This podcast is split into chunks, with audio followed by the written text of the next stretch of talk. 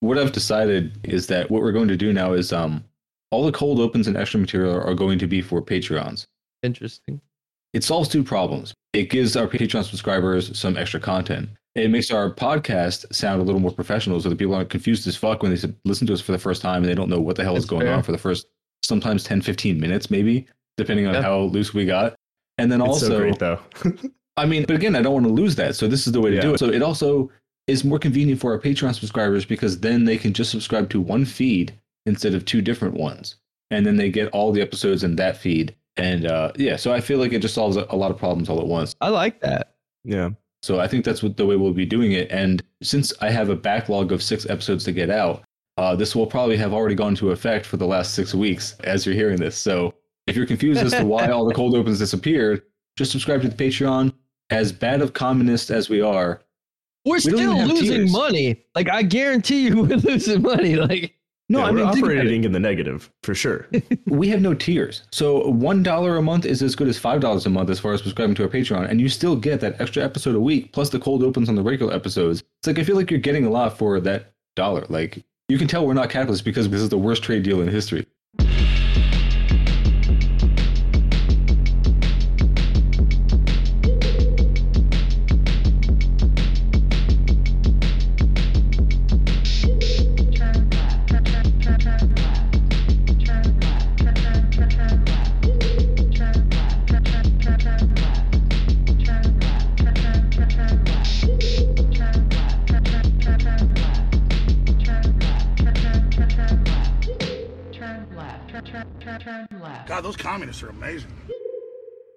All right, everybody, welcome back to the Turn Left podcast.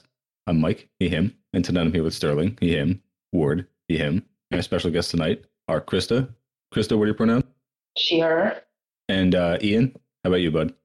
He, him. And uh, Robert? He, him. Cool. Glad to have you guys. And so this is going to be a, a follow up to our episode on democratic socialism that we did with Brett. And so obviously, if you listen to our previous episode, we were uh, not super kind to democratic socialism or democratic socialists. So uh, yeah, we have some democratic socialists and DSA members on tonight to talk about it and give their points of view, which I'm happy to do. You know, I mean, one of the things I always like to do is clarify when we're memeing as opposed to like what we actually believe in practice and you know what we expect out of politics. But uh, let me go ahead and hand you guys the floor to introduce yourselves. Uh, let's start with you, Krista. What's your association with democratic socialism and the DSA? I am the treasurer of the Wilmington, North Carolina chapter. So heavy hitter, I would say. Hell yeah! And just a new member, like most DSA members do. How long have you been in the DSA? Um, we started our chapter the March of 2020. Right? Oh wow. Okay, cool. Nice. Maybe a little bit earlier. I was not at the very first meeting, but I was at the beginning. All right, and how about you, Ian? I was in DSA not very long. I mean, we um, we organized a chapter. I was on the organizing committee. Just right around the time COVID started ramping up, and it went really well for about three months, and it completely tore itself apart. Power struggles and fighting. It's it's uh, it was ridiculous, to say the least. And and the um, regional leadership totally failed us. Mhm. Um, so that left a really bad taste in my mouth. And when we can get into more of that later. Yeah, I mean, any number of topics I'm sure will come up. We can talk about. Like, definitely keep in mind anything in particular that you would like to talk about, and uh, don't feel hesitant to bring it up if you want to just interject something. But uh, uh, Robert, how about yourself? Um, I'm the chair of the Wilmington, North Carolina uh, chapter of DSA. So Oh, cool. been been organizing with Krista since well since the Bernie campaign, and then starting our chapter. Nice. All right, so I guess I'll, I'll just try to start it off. Um, I didn't prepare anything for the episode tonight. I just kind of wanted to hang out and hear your guys' points of view. You know, I would like to hear some defense of democratic socialism and the DSA in particular. But I think I would just start off by saying, like, thinking back onto what we said about democratic socialism, I would say that probably our main criticism of it as an ideology and of the DSA as a group is that I would um, I would just not expect the Marxist revolution in America to come from the DSA or any democratic socialist organization or group or movement whatsoever. I feel like the whole premise of it is to work within the politics that exists and reform it. And I feel like the best you can hope for in that situation is reforms that could then be taken away within the next administration, if not a little later. You know, you see things like Taft Hartley that we've just been recently discussing and how it has gutted the labor force in America and union workers and how that has left just devastation for a century afterwards. But um, yeah, I guess I would expect that if it were to happen in America, it would be a, revolution that sprung up organically out of probably the Black Lives Matter movement, because I think that's the closest thing. Again, credit to Jamie Penn for opening my eyes to that, that we have to a vanguard party in America. And I feel like we just don't really have the potential for that to happen because, again, I caveat almost everything I say with the premise that, like, what I expect to happen, what I would like to happen are two entirely and completely different things. Like, I would love to see a, a Marxist revolution in America born out of Black Lives Matter, but I, what I expect to happen is just a further decline into neoliberal hell and just like, you know, privatizing water and just more of the same, like, just everything just gets worse. And then partly memeing here, but like also kind of sincere. I feel like China is just on the rise economically, and it's going to continue to lead the way as far as environmentalism is concerned. And America will just be lagging behind the whole time. And I don't know. I feel like that's as far as I can consider the future personally. I feel like your best bet is probably just to learn Mandarin as a, a, a safe bet. But go ahead, Sterling. I, I, was gonna say it's funny you brought that up because that's kind of my experience also with the DSA. Uh, this last year, uh, during like the whole COVID thing, you know, I got to know a few of the uh, main Atlanta chapter members, and they would send me emails and try to get me to to come to like their meetings and stuff, and I just never would do it. And I finally took them up of all things for trivia night, like a virtual trivia night, and had an absolute great time. And since we are doing trivia, and at some point Trots up and I made a comment of best uh, use of a pickaxe in history, I accidentally re- revealed my power level. Hilarious. And, the, and they uh, they started directing some pretty uh, tanky oriented questions, and I could tell the older members were really not okay with it. And I threw China out there, and I was like, "Well, what is your stance on China then?" I was like, "You've you figured out I'm a Marxist Leninist. I'm probably one of the few here." I was like, "But let's talk about China." And they just went crazy as if China is some like fascist regime going down the line. And I sat there talking to him for a second until someone finally changed the subject. But it was like with China and with Marxist Leninism, this chapter, especially the elderly members, um, or not necessarily elderly members, but the members that you know had some senior uh, members. So, yeah, some, some, some tenure, some some tenure on the others. They, they were very much against any kind of real world communism or socialism, any kind of Marxist. I would just accuse them of being racist be like, well, clearly you hate right. And it, it, put a bad taste in my mouth. And I know that that's a very large chapter that's not comparable to some of these smaller ones. But I, to me, that's kind of one of my issues with the DSA is, is a lot of these chapters don't act as organizations to help educate and, and push people left as much as they act as nets to catch people who are going too far and pull them back towards the the more democratic socialist center and that's a, a, big issue I take with them. And that, that's one reason I, I wanted to get to know more about the smaller chapters. I assumed that you guys were subject to a lot of the same issues because we've also talked to people who have had, had experience with the smaller chapters, like Shahid Buttar, who ran against Pelosi uh, this last race and did very fucking well. Like, what was it? Like 30 something percent of, of the vote against yeah. Pelosi, the hardest seat in Congress to go for. Like, her, her seat's insane. I mean, she hasn't done a debate since Reagan was in office, and he did, did tremendously well against her.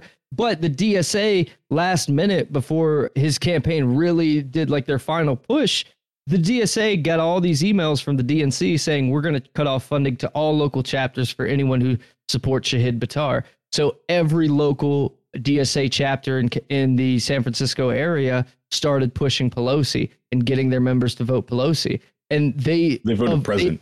They, Embarrassing. Yeah, yeah, they literally stopped yeah. a progressive to go for fuck for a Reaganite because they were afraid of losing DNC funding. And I, I, was curious, how would you guys deal with that kind of command? And also, do you guys take any kind of DNC funding directly or indirectly? I didn't even know that was an option. Yeah. I like hearing that. As the treasurer, I can report we don't have any money.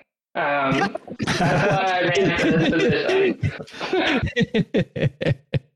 Just nail home the poor commie stereotype. I like it. Yeah. I love it. Robert, can you please speak on uh, China a little? I expected uh, your finger to go up. Yeah, I mean, I love China. My brother lives in China, so I get a lot of secondhand Oh, yeah. information. Um, but it's, I mean, it's really great because you get like a point of view from someone who actually lives there and can tell you like how things actually work.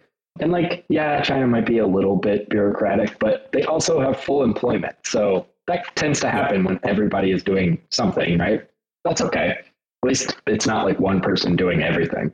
But yeah, I, I don't think that anybody that I know in our chapter has an anti-China stance. I don't know. I, I think we're a little different. So, so like we started our chapter. Basically, our first meeting got canceled because it was going to be at the library, and that was when they quarantined. So we spent the first like eight months essentially organizing via Zoom, which I would not recommend. Mm. But to kind of get to know each other and to build our our education, we started doing a book club series, and that was really nice because for a lot of people, it was kind of the only thing they had going on besides work. What kind of books? So the first book we wrote, we read was it's like a biography kind of analysis book about the Black Panther Party.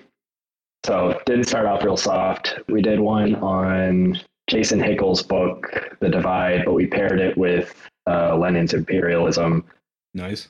Nice. I have a Michael Harrington book sitting on my shelf. It's possible I will never read it, but it is there. So I don't think I could really speak in nuance in the Get some Parenti in that uh, digest. Yeah, yeah. I don't. I don't think I'm. Uh, could tell you a whole lot about the Harrington version of democratic socialism, unfortunately. What you got, Krista? I, I would say like one of our very first in-person meetings was at the Divide uh, book club or book discussion. And we had a member that was talking about the evils of Cuba and how authoritarian it was. And we basically had a struggle session with her. Yeah, and I was like, you know, it's really rich uh, calling another country authoritarian. I think all of us bristled naturally at that because Yeah. I mean, I, I suppose that this so-called like two-party system that we have, which we know is two parties that serve at the pleasure of capital and are not going to enact change at all. Like, I suppose that some kind of choice. is- Maybe if that's your argument, but I mean, it's weak. And um, you know, one of our even one of our older members, because you guys were talking about older, you know, members, but we have some a guy that is a historian that's you know in his 70s, and yeah, I mean, I think he plumbed her up as well because he's traveled to Cuba, is going back this year, so. The international aspect of the international politics of DSA before it was basically, in my view, taken over by us, the new members, was abysmal. I can't argue with that at all. I mean, it, it really mm-hmm. was. I mean, but if you look at the resolution in 2017 of like pulling out of the Socialist International and and the resolutions we just passed at this last at the last convention, I think that you can see that the character has completely changed from the organization. I mean, that's good to hear. I mean, like what I was getting at in my intro was that like I was just trying to sum up like our criticisms into something that I feel like I could stand behind as like our position on this podcast. You know, because again, thinking back to that episode, I understand we we just said some shit like you know the DSA just sucks or the DSA is gonna like say a bunch of radical shit and then just tell you to vote for Joe Biden. I'm just trying to sum up what I think my, our overall criticism would be, and I think that that's what I would stand behind. Is that again, I just don't think the the Marxist revolution is coming out of that. And that doesn't mean that there isn't still some good work to be done in the DSA or any similar organization. Like I'm sure that you guys are doing plenty of charity work and also getting things done on a local level politically, making improvements in your cities and your towns and everything. But I guess just what we would say to that is that it's always just going to get rolled back as soon as like capital takes control of even the lower level of politics. Go ahead, Stone. I, I just wanted to make a quick uh, note here because she was talking about one party systems under communism. That's not even always the, the case. Like the under Stalin, the, the 1936 Constitution, that was when he introduced a multi party system. And the USSR literally had multiple parties. They weren't very successful, obviously, but it was perfectly legal to do that, to run under a different party. Go ahead, Robert. Yeah, I mean, in China, I think they have what five major political parties. Obviously, the CPC has the largest share of their votes, but there are other parties. Falun Gong, you know? Oh God. Ward will appreciate that you said CPC instead of CCP. Yeah, it's that makes me happy. Um, one of my favorite interviews, uh, it was like a, during a documentary. This um, like sociology expert in China was talking. Like one of his favorite jokes is that uh, in America you can change parties, but you can't change the policies. But in China you can't change the party, but you can change policies. Nice. That's that's a fantastic way to word that. Yeah. That's a great quote. Yeah, I'd say so. Like, my personal view on DSA is that just due to how organizations are in the United States, and that you can't just have like an outright revolutionary party, that the DSA itself is just able to be co opted, just like uh, Sterling was saying with the Shahid Buttar election, just like being pulled funding, or um, like I brought up on uh, the Rev Left episode with Brett, where the 2019 DSA convention, they had anti China put heavy quotes labor labor worker rights organization uh, speaking out against China, an organization knowingly and openly funded by the National Endowment for Democracy as a known CIA front. Not based. Not based at all. Yeah, I'll, I'll agree that uh, definitely some of the more established chapters have a long way to go to escape that, um, just because they have so many members and their leadership is probably established back years prior. So I agree that I definitely see that. And you see like the kind of candidates that they endorse, but at the same time, the I guess sort of dialectical view is you see like right now a lot of people in DSA are getting fed up of candidates just totally burning them, right? Like AOC and her recent Iron Dome vote has stirred up a lot of tension within DSA because a lot of people are saying maybe we just drop this person, right? Maybe this candidate we don't even have anything to do with because they need to have some values. I don't know if it has to do with just running too many campaigns and people are getting burned out. And at this point, they want to use their effort and their labor in a productive manner. Um, but I know personally, electoral campaigns are very exhausting. And it's a lot of work to go knock on people's doors and cold call people. And if your candidate turns around and does something that doesn't represent you, it really wears you out. So I, I agree with that. A couple things. One, obviously, extremely not based to vote for the uh, Iron Dome, but you know, at, le- at least she shed a few tears. You know, it really broke her up to have to be responsible for all these Palestinian deaths. But um, I shouldn't laugh at that. It was really. I'm sure atrocious. she's going to uh, shed tears for when she votes for Congress to allow for a land invasion of China. Like, I'm pretty sure she's going to do that as well. So don't worry. Yeah, she she's voted. She's voting for ICE funding. She refused to take uh, Medicare for all or Green New Deal to the House floor when Pelosi was actually vulnerable. Like my question is, when do you guys cut ties? Because this ain't the first time she's fucked up.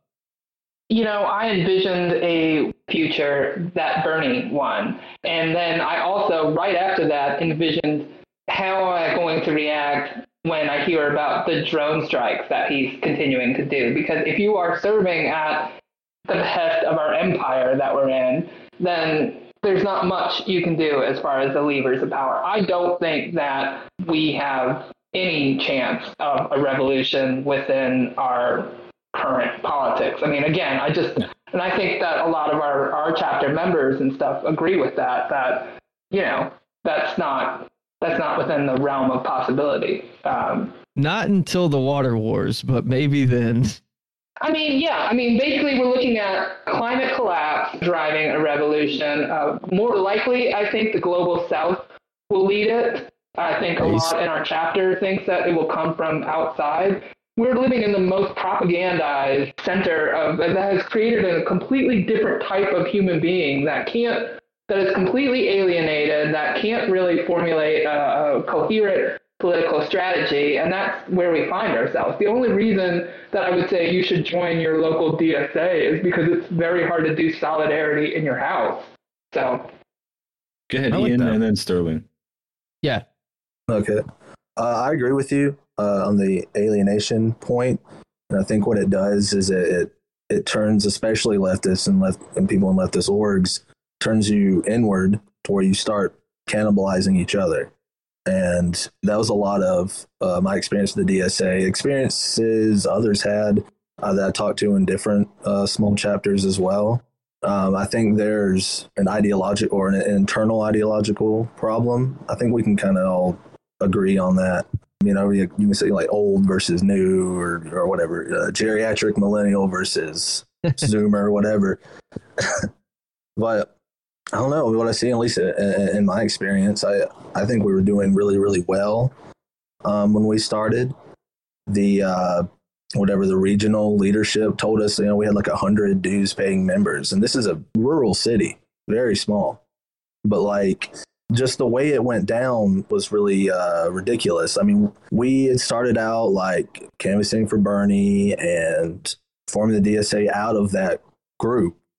We even canvassed and basically ran in a, a whole campaign for this. Um, somebody running for Congress got her to come out for Medicare for all, which is very, very fucking hard to do in South Carolina. You know, anybody running on a Democratic ticket or whatever. But what I started, what, what started happening, and I, I saw this, I saw it in Atlanta, I, even, I saw it in Nashville. DSA is, is a big tent kind of socialist organization, which is good, but it attracts a lot of, you know, liberal mindsets, liberal mentalities, and liberal tactics.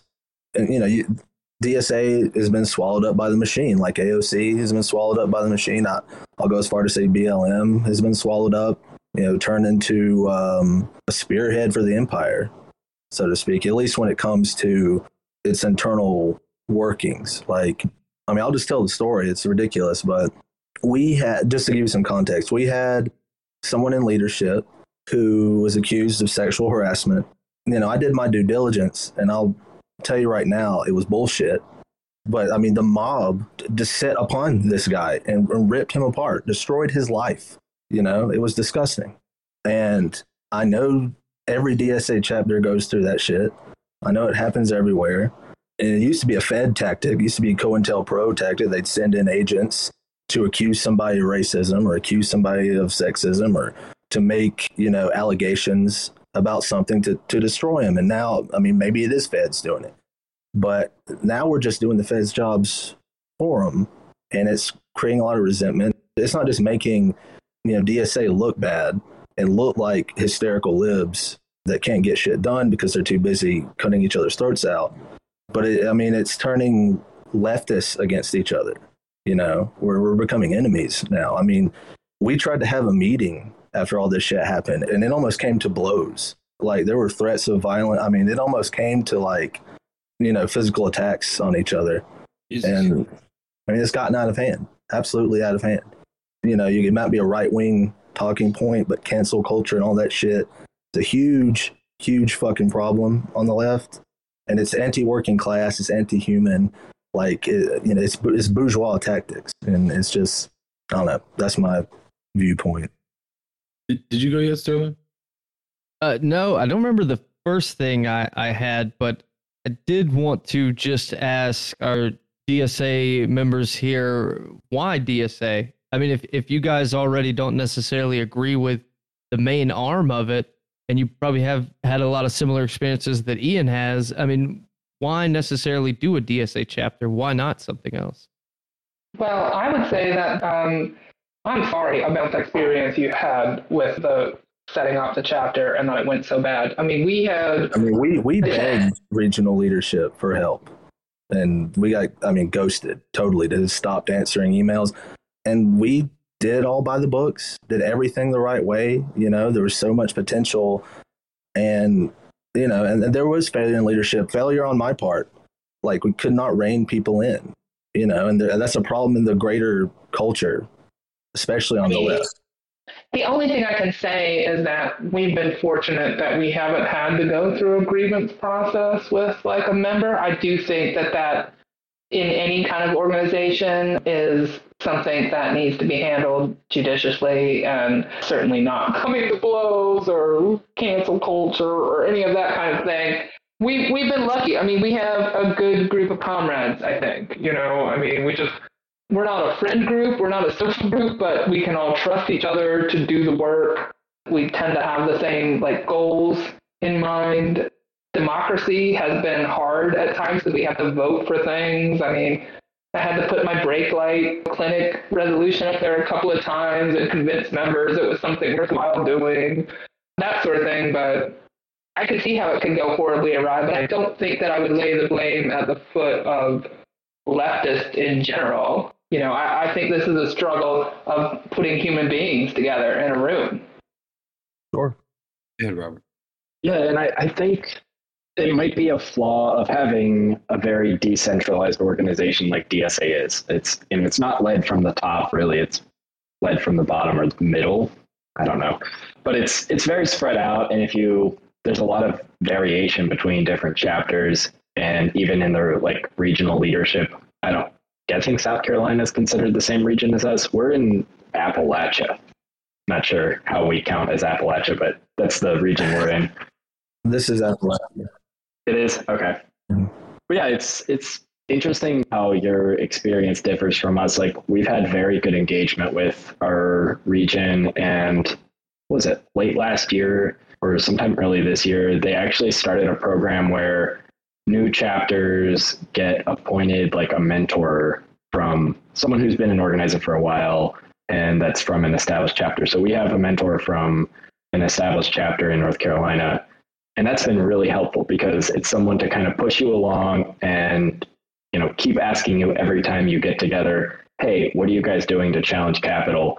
Want to do a brake light clinic? Or how's your mutual aid? Can you do more of it? Like so that's very interesting. And to me that's a flaw of the staffed organization of dsa the paid staff is that there's inconsistencies between the different folks that work there Right. I think I think part of this is like growing pains too, because it doesn't seem like they're they're ready for the influx of people that want to do things, you know, and want to. I mean, we're we're up to like 230 some chapters and almost 100,000 people for an organization that kind of just simmered at like under 10,000 for a long time.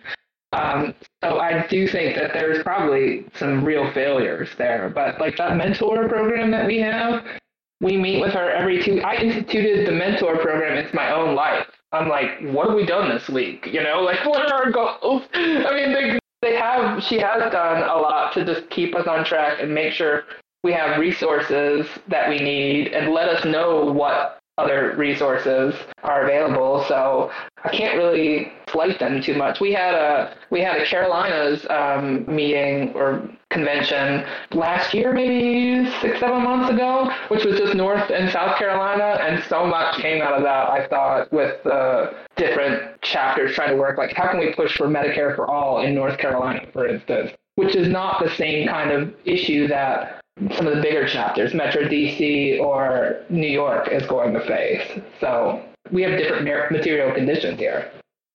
I wanted to ask, what is a um a brake light clinic? I'm assuming that's where you guys like get together and like fix each other's brake lights, or are there small repairs so you stop getting harassed by the cops? Like, Um, I'm pushing one on on um, Sunday. So, like you were saying about Black Lives Matter being the closest thing we might have to a vanguard party, we partnered for our brake light clinic anyway, and for pretty much everything we do in our chapter, we're trying to support any structures that already exist.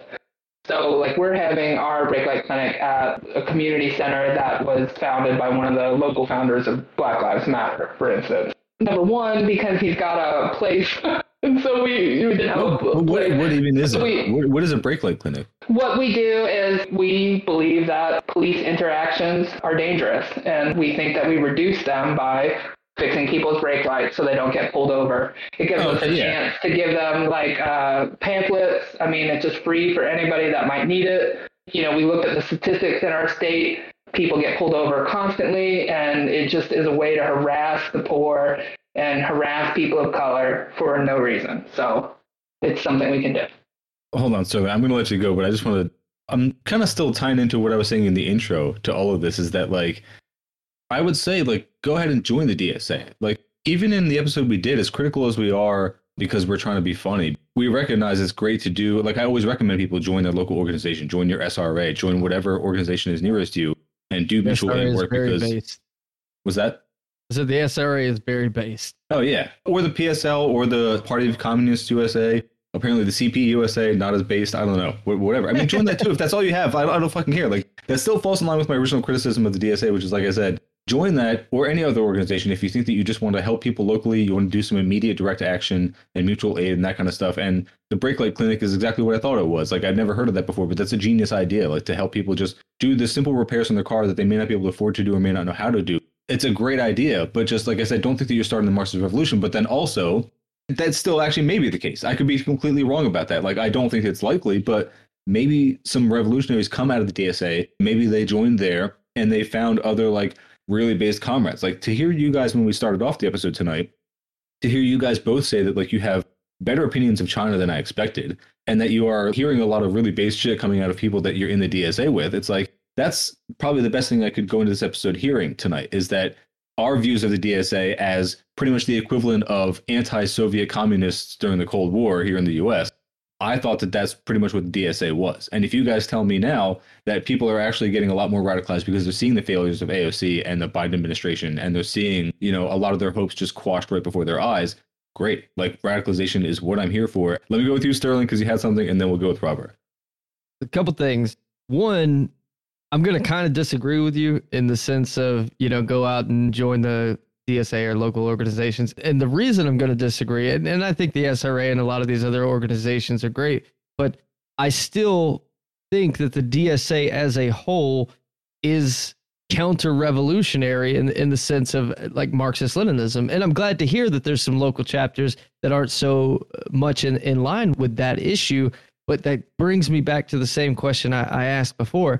If your chapter is not in line with the national wing of the DSA and you don't believe that the DSA is the vanguard of the revolution, then again, why DSA? What what gets you up every morning and makes you think this needs to be DSA instead of something entirely new or or a different organization?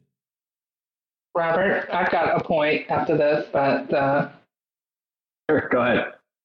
Um, I don't know how we start a revolution without a mass movement, and I don't know how we do that without class consciousness.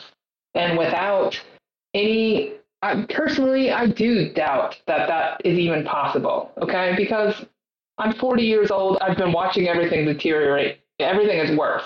You know, maybe, and also just as a little side note, maybe Harrington had these crazy ideas because he saw something that possibly worked. I mean, you know, different generations of people experience the world differently, and we can only react to it the way that we can react to it. The way that I personally think, and the way that uh, the DSA. You got something quick? Hey, sorry, not to cut you off, but just for our listeners who don't know who Harrington is, can you give a quick little synopsis? I, am not the best. Like I said, I haven't. I, I do have a book on the shelf too. I haven't read it. Wasn't he just the founder of the DSA? He, he was, was the founder of the DSA that like broke off when the Socialist Party. I feel like I'm going to get into the weeds and lead you guys astray. So no, no, no, no. Just just continue with your point. We just wanted to make that point. He was part of the like anti-Vietnam War part of the Socialist Party that broke off, and they started a few different organizations, then merged, then became DSA in like the 70s. Okay. That's what I know. Is that right, Robert? Uh, you know more than about him than I do. I read a Wikipedia article to get ready for this um, today. No, no, no. I mean, literally, just saying that he was the founder of the DSA would have been sufficient. That would have been fine. We just wanted to okay. clarify that a little bit. I mean, literally, as he asked that, Sterling then opened up a bottle of wine and started drinking right from it. So we're not asking for like an essay here. It's fine. okay, good. Continue, continue with your original point. Sorry about that, Krista. My original point is what I think, and what I think a lot of members of the DSA and I don't think that we're out of line with the national chapter. The national committee could possibly be out of line with the membership, I suppose. But I'm pretty proud of the resolutions that they passed at this last convention. You know, whether or not they're getting co opted by the CIA. I mean, that's a badge of honor. By the way, just as a, another aside, at one point we had uh, a member of the CPUSA uh, attend one of our meetings. That was definitely a Fed. So um, I feel like we're getting our name. um, but back to class consciousness, which I think is really important. I think that the role that the DSA could serve, if were to take hold here in the U.S., is setting up some wins, like making demands and maybe making a win so that people see what's possible. The tenant organizing that uh, is going on in the chapters like in Winston Salem and stuff, preventing evictions, Robert wants us to become the rent control party. Like those type of things will let people know of the, the power that they actually have. And I don't I think the way to do that is to organize on a person to person basis where you live. I can Right. see two very different angles of that. I can see the angle where you're organizing locally, you're making yourselves known in the community as the people who are the go-tos if you find yourself houseless all of a sudden or you find yourself just hungry and you need some assistance locally. I feel like that could come in handy once things start getting really bad and we start seeing like collapse levels of I mean another thing just to clarify is like there's never going to be any kind of universally or even nationally defined agreed upon collapse of the US. There's just going to be like areas that are red zones and green zones. And in the green zones, everybody's going to be going to still get coffee and going to work and watching all the red zones burn and flood on TV. So again, you definitely want to make yourselves known as the organization to go to when you become the red zone. But I also don't know if that's it's not like the way to build a revolution because the other angle, it's great to get wins like through policy or whatever, but it's like how great are those wins again if they are just immediately slashed or gutted or done away with entirely by the next administration that comes into power because somebody voted for a make, you know, random town in North Carolina great again. That candidate, they just voted for this guy who said he was going to cut their taxes by a percent they're not even going to notice, but it sounded good to them on paper. It's like with what we know is looming right around the corner in a few years' time, it, it feels like those wins are so minuscule and so just inefficient. It's I, I, I would like to say that like they were going to lead to more class consciousness and get people on board with a full-on revolution, but I also feel like it's that same argument that we made in our uh, democratic socialism episode, which is that when you give people those herring, like the fish, that's like the placating thing that gets them away from revolution. It's like if you just like I was saying on that episode, if you gave people Bernie, you let Bernie win, Bernie would still be dropping bombs on Yemen, but he would have given us universal health care and he would have actually driven us further away from revolutionary tendencies because people would have been Fair. placated that way. But go ahead, Krista. It's the like, you know, like the New Deal, right? I think a lot of people think of the DSA as like the New Deal Democrats or something like that, maybe. I mean, that was saving capitalism. We understand that now. I mean, I this is what we do during our political education. When we're not fixing people's brake lights, we're studying um, and trying to educate ourselves as, the way that uh. I mean, our first book we read uh, Black Against Empire, and we read how the Black Panthers build power by uh, the Breakfast Program. You know, which was immediately like once that was an alternative that was available, then the state started providing that to take that away from them. They're going to try to take every alternative away from us. If we ever get successful, they will murder us. I mean, we know how violent uh, a system that we live in, but I don't feel like it's not worth agitating for and fighting for because if were we to ever build enough of uh, a mass movement or, like I said, some class consciousness, because that's where this is going to come from. Well, I mean, what else is there? I mean, we can give up. Uh, I wanted to jump on podcasters tonight. Should we start podcast? Is that the way to do it? Uh, no, I mean, I'm going to go with Robert and then Sterling, but I will say, like, everything that I'm saying tonight about the DSA being ineffective or just not getting things done and not starting the revolution applies tenfold to podcasters. We are not doing a fucking thing. Like, the only thing I can ever hope to do is radicalize people. Like, that's why I called my page Turn Left. That's why I do. We ended up calling the podcast that. It's like, I just want to take libs and push them a little bit into the tank side. Yeah. Just come over to the tank side. It's the best place to be because they're going to call you a communist anyway. So just be a fucking communist with us. Be edgy and fun. It's the place to be. Yeah. That's right. Go ahead, Robert, and then we'll go with Sterling. Yeah. Uh, so I don't want to be like dogmatic about the DSA. It has plenty of problems, and I think those should be worked on, right? Should be resolved. So I, I would encourage people to think about it in terms of like any any leftist organization, right? That's in your area. If there is a DSA chapter, get involved because more than likely this is going to be great experience like organizing. So a lot of people don't have you know, they're not naturally going knocking on doors, talking to people, talking to strangers in their neighborhood. So these kind of things, it's really good because if you want to be a revolutionary, you're going to have to be good at talking with people. I think that's pretty universal, right?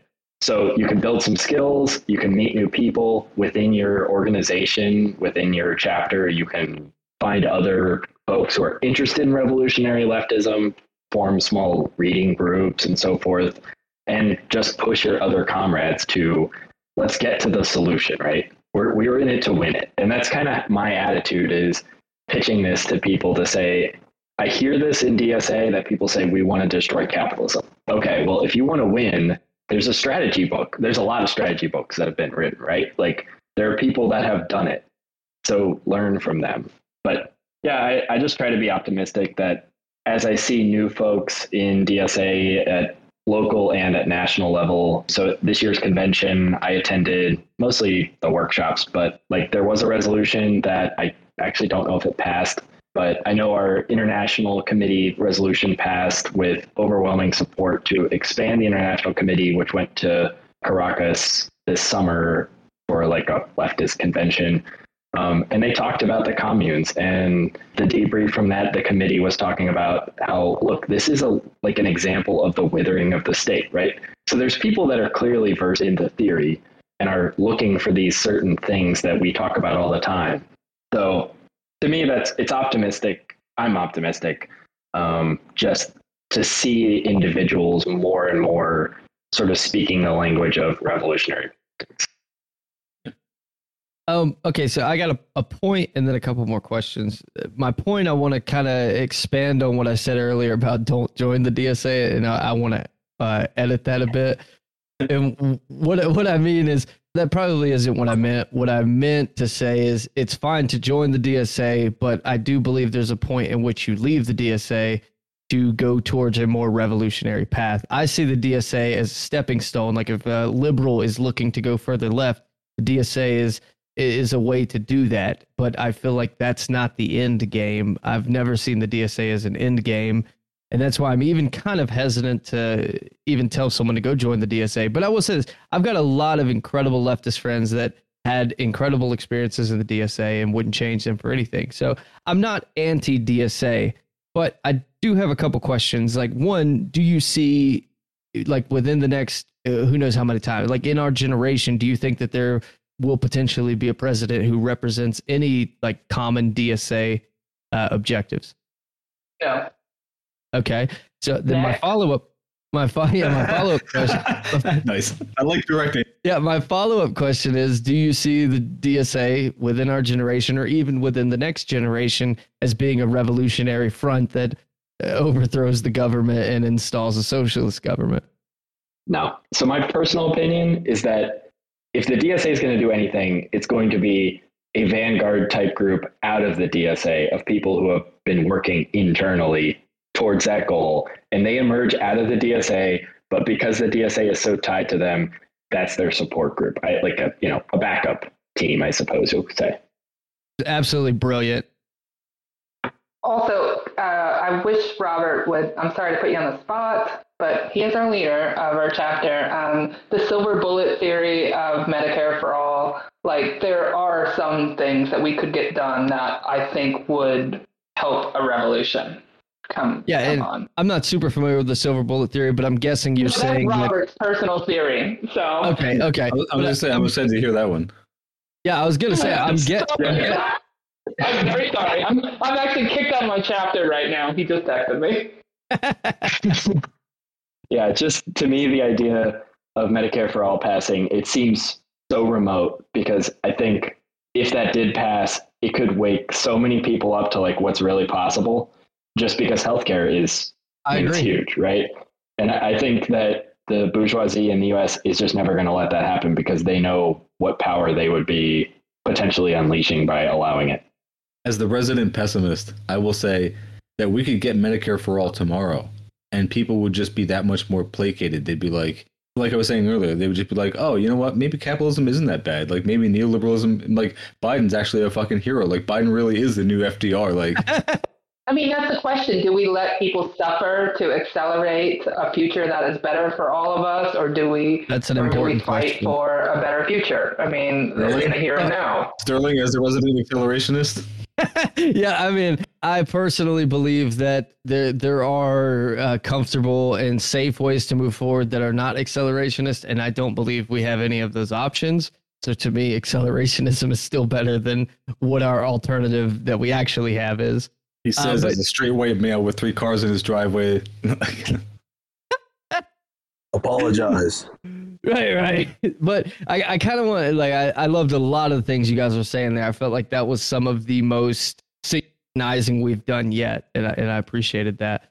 So my que- my next big question is if you you don't really see the DSA as a vanguard, but potentially people who come forth from the DSA as a vanguard, you don't see DSA resolutions showing face in a president. I'm kind of circling back to that first question: is why not start something different? Because I, it, from just listening to you guys, it seems like you put studying and you know educating yourselves on leftist ideologies above you know typical DSA agendas. You would rather be in the community and not only help people but actually educate people on on these leftist theories and vanguard ideas. So it, it kind of brings me back to the same question of what is the benefit in you guys being a DSA chapter instead of something entirely different? Can I just real quick, whoever wants to answer that, go for it. But I just want to real quick interject this like crazy, ridiculous fictional theory that I just had in my mind. Um, okay. Just imagine for a second, Sterling, if like there were like different levels of extremist organizations that people could join or not join, you know, depending on what was their speed, and that maybe as they become more or less extremist, they jump from one to the other or find other comrades, and then maybe they do or do not like do some shit because they found some other very based comrades in those orgs. And so maybe it's just like whatever org you join is fine as long as you you get to the level of base that you need to be at someday and you really do some shit. But like yeah you go from hufflepuff to slytherin you know? And i'm gonna I'm, I'm gonna have to just cut all of that. Like i'm trying to think of how much of that was like this is all theoretical but no i mean i also think on the same vein like i really wish that there was the level of leftist conspiracy and collusion that the right wingers think is going on in America. Like, I really wish that Bernie and Xi Jinping really controlled Biden, like puppet masters, just like telling him to do all the shit that we want. And I really wish that Antifa were turning over America with our new pronouns and bathrooms and everything. Like, I wish all that was happening. But in reality, I think it's like the reason that they're able to to see all those conspiracies that don't exist is because they see a podcast like Pod Save America or then like a podcast like Rev Left, and then they see an org like DSA, and then they see orgs like the PSL and the SRA and everything, and so they see what is a range that they can identify of like various levels of leftism, and they know that there must be some some shadowy fucks that they haven't heard about. Ho- hopefully, I'm hoping they're out there because certainly not on a podcast. We would never do anything. We're all very good boys. But whoever wants to take the actual answer to Sterling's question, sorry about that. Yeah, I don't think the revolutionaries are living in our city either. It, well, I mean, they might be on this podcast, but yeah, I mean, it, it depends too, right? So in Wilmington, the DSA is, I guess, at this point already the largest leftist organization in town. So we have like two or three other groups, and we work with all of them, and we're larger than them combined. So there's not a lot of options. And even one of the groups we're working with I'm a little disappointed because they did endorse all the Democrats last local election, which I personally disagreed with, but I, I don't have a vote in their organization. So, you know, they make their choices. But yeah, I mean, I think that theory is not far off, right? If, if another organization comes along or you can form another organization that gets you closer to where you are personally and ideologically, sure. I think that that might start happening, that there might be more I don't want to say hardcore. That seems almost violent, but you know, more revolutionary groups, right? And I think people will maybe either leave the DSA or leave other leftist organizations to join that, or they'll remain members of both and try to kind of pull the DSA along. So I don't know. I think we have a lot of future ahead of us. The left is very weak, so there's a lot of growing to do. Yeah, I I feel like, um, especially since we have like some pretty base comrades on here now from the DSA versus like what we envisioned them to be. I Agree. I feel like it's a combination of like just what Robert was saying, like the largest stage available to them, but also like a combination like brand recognition so that they are utilizing and chris that you're going next so you could probably like get some more clarification on what i'm saying because it's just my speculation but it's just you know having the largest stage available to them the brand recognition of the dsa so that they can reach out to the most amount of people as possible. Yeah i mean our goal as our chapter when we first started it talking with uh, the best of our chapter um, it was to become a home for leftists in Wilmington. To me, it is astonishing. I've lived in North Carolina my whole life. And by the way, like Wilmington is not Asheville, North Carolina. This is not progressive kind of it's uh, very far from it. Ian, South Carolina, my condolences. I mean, organizing is, is really tough, but it's what is available to us. It's the largest organization. We can go out and represent ourselves as socialists. I mean, we had members that suggested, like, maybe we shouldn't call it socialist, and that was violently opposed by our membership because they were like, maybe we should just call ourselves something else, and we're like, we absolutely will not call ourselves anything else. I mean, that is the is the baseline, you know, to acting. Uh, Democratic centrist. Yeah, I know, I know. Yeah, I mean, we've had that, okay? And by the way, it is a democratic organization which has its weaknesses, but I mean, it is who the membership is. So all of this, like, yeah uh, hemming and hawing about what national does versus what the. Yeah. We vote on everything. It's messy. It's a little hard. I mean, but you can come to our chapter, by the way, and say, I think you to endorse all the Democrats, and you'll be voted down. I mean, we have a political education wing. That's what we spend a lot of our time on. So we don't have to like harangue anybody into voting that down. I mean, that's what we're doing every day.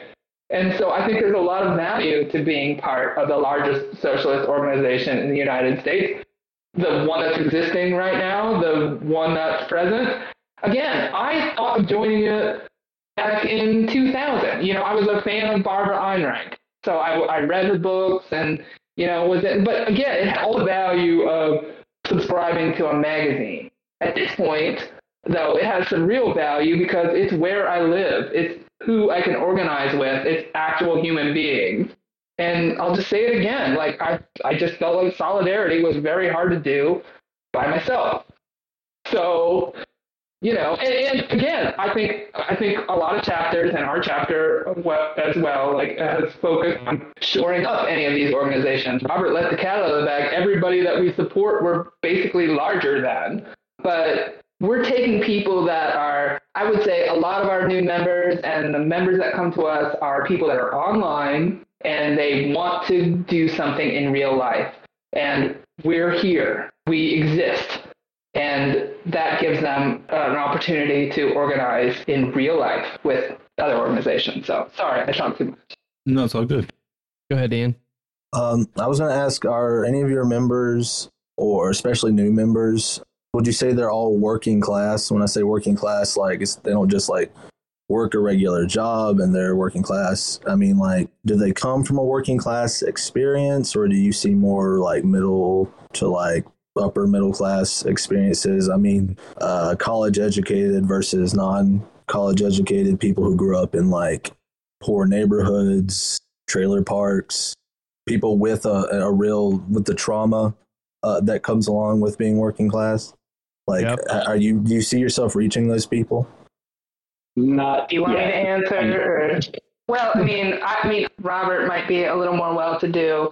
I mean, I grew up without heating and air conditioning in my house and extreme poverty. So, yeah, the trauma that comes along with that, that's something that we have to face in every leftist organization too, because the innovation of capitalism that we're all living through is our oppression is also individualized, you know? So we all come to it with a lot of extra baggage, which I think causes some discord in in um, leftist organizations in general. But yes, I mean, I would have been happy to live in a trailer. You should live in a house with no insulation and no heat. but you know, yeah, absolutely.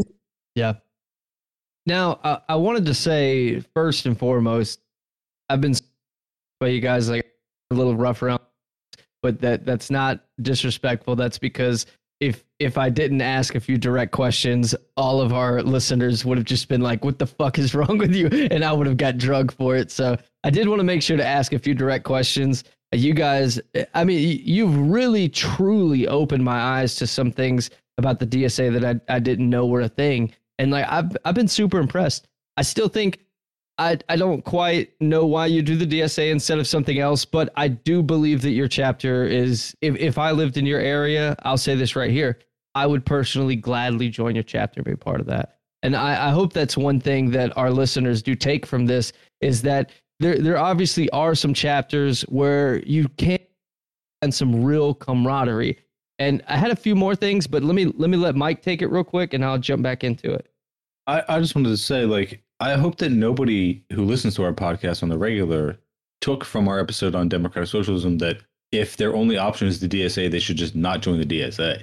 Like, I, I feel like the message was kind of implied, like, if there's a more based organization around you, join that one instead of the DSA. Like, if the PSL is there, join it. If the SRA is there, join it. If the Party of Communists is there in your town, join it. Or if you could start a branch of any one of those, go ahead and do that. But if the, all you have is DSA and you want to help some people around you, fucking join the DSA. Like I, I feel like that should have been implied. Yeah, by, but and there's a lot of things that we say that. Go ahead. That's also that's also a backhanded compliment, but yeah, sure. I mean, I'm saying that in front of DSA people. Like, I'm just like, I I I started off the episode with my position, which is that like the Yeah. Marxist revolution is not coming from the DSA, but still Yeah, join yeah. it anyway if you want to help some people. And I feel like I'm going to end the episode with that same position. And like, I see where you guys are coming from, but I just don't know if like I don't know what you could really say that would change me from that.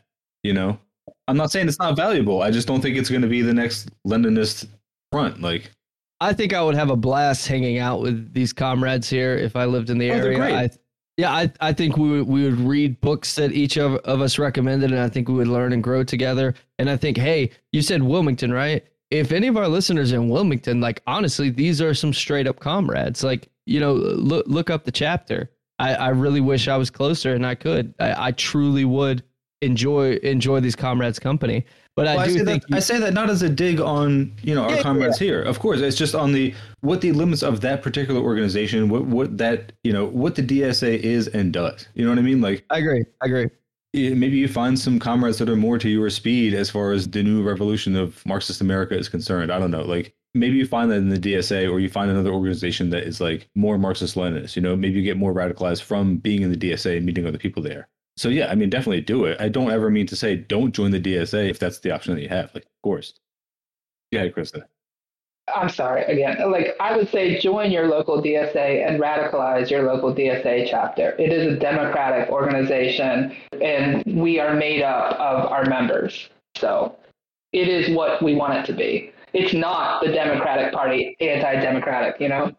Yeah, that's that's the other side of that. It's like maybe you are the tanky in the DSA that gets some other libs in the DSA to go ahead. So Yeah, just don't let the DSA hold you back. That's my biggest critique of anyone who joins the DSA is get in there, meet some comrades. If that DSA lib as fuck, flick them all off, tell them to go suck your nuts, whatever the fuck you want. I'm, I'm already a little drunk and, and Nah, get the it's fuck out. But if you have true comrades in there, did that.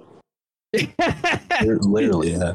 Sorry. That- that- another clinic that we do.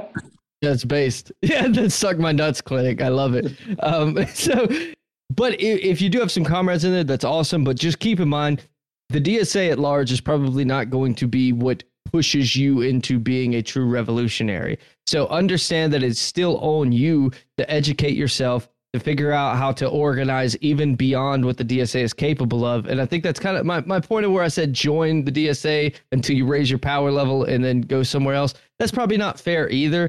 Just join the DSA and understand you have work to still do on your own if you want to join the DSA. But I also want to say, just because there's been a couple comments about, you know, us not really like potential for revolution, I like to remind people like we live in revolutionary times. Like, yes, the United States, we may not be overthrowing capitalism within our generation, but Cuba, Nicaragua, Venezuela, China, like we live in an incredible moment in history. And the DP refusing and fighting against imperialism is about as fucking revolutionary as it gets. Like learn about these revolutionary countries and governments and learn about what they're doing and and educate other people about that. Like we do truly live in revolutionary times. You may not have the opportunity to go fucking pick up a Kalashnikov and and go do your part that way, but that doesn't mean that you can't truly like just talk to people and and open their eyes to some of the truth and try to break the propaganda that just is covering our country. And also, I feel like I, I have to do this, but we've built a lot of common ground, so it's fair for me to stab once. But I just want to say, I don't like to call the DSA socialist. I don't want to say if the DSA is your best socialist option in your area, that go for that. The DSA is democratic socialism, which is a very different thing from socialism to me. I see socialism as simply the process of moving from capitalism to communism, which I do not believe is what the DSA is about. I believe the DSA is about trying to install socialist components within a capitalist system, which to me, the, the syntax is, is kind of important there. The, I just don't like to call the DSA socialist. I may be wrong there, but I feel like just for my listeners who, for whatever reason, listen to me personally, I'm not the smartest one on the podcast, but I felt like I, I just had to put my opinion there. We need Jared. Yeah, Jaron would be great. right. But I feel well- like since I'm the tankiest tank on the podcast, Dude, he Um, out tanks the tankiest. yeah. So a few of my thoughts on it is that I don't think any official organization that works within the framework that is the US, you know, because you can't just have outright revolutionary organizations. There's not going to be an organization that we ever find that is going to be perfect. So, like, we're just hoping, like, we're expecting this, like, amazingly revolutionary vanguard party, everybody armed up, leading this Marxist vanguard party. And we know that that's not going to happen. The US is going to end up being uh, Mar- dragged, Marx kicking and didn't even believe that. Marx Yeah. didn't even believe that. Marx fucking shit on the ultra left utopians constantly, even in the fucking manifesto. Yeah, and so like I think it's just going to come down to socialism in the US is going to happen because the US is going to get dragged kicking and screaming by the global south into socialism. And so with those expectations in mind, there's not going to be any perfect organization that we think is going to be the one all be all of anything. And so as our comrades here have shown like they're pretty fucking based for what we assumed what the DSA would be, you know? They blew our expectations out of the water. And so if you need to be that tank in the organization, be that fucking tank. Radicalize people. But just know, like, you're probably gonna have to wait till China invades or fucking climate collapse happens and every other country drags yeah. the US into socialism. yeah, Robert.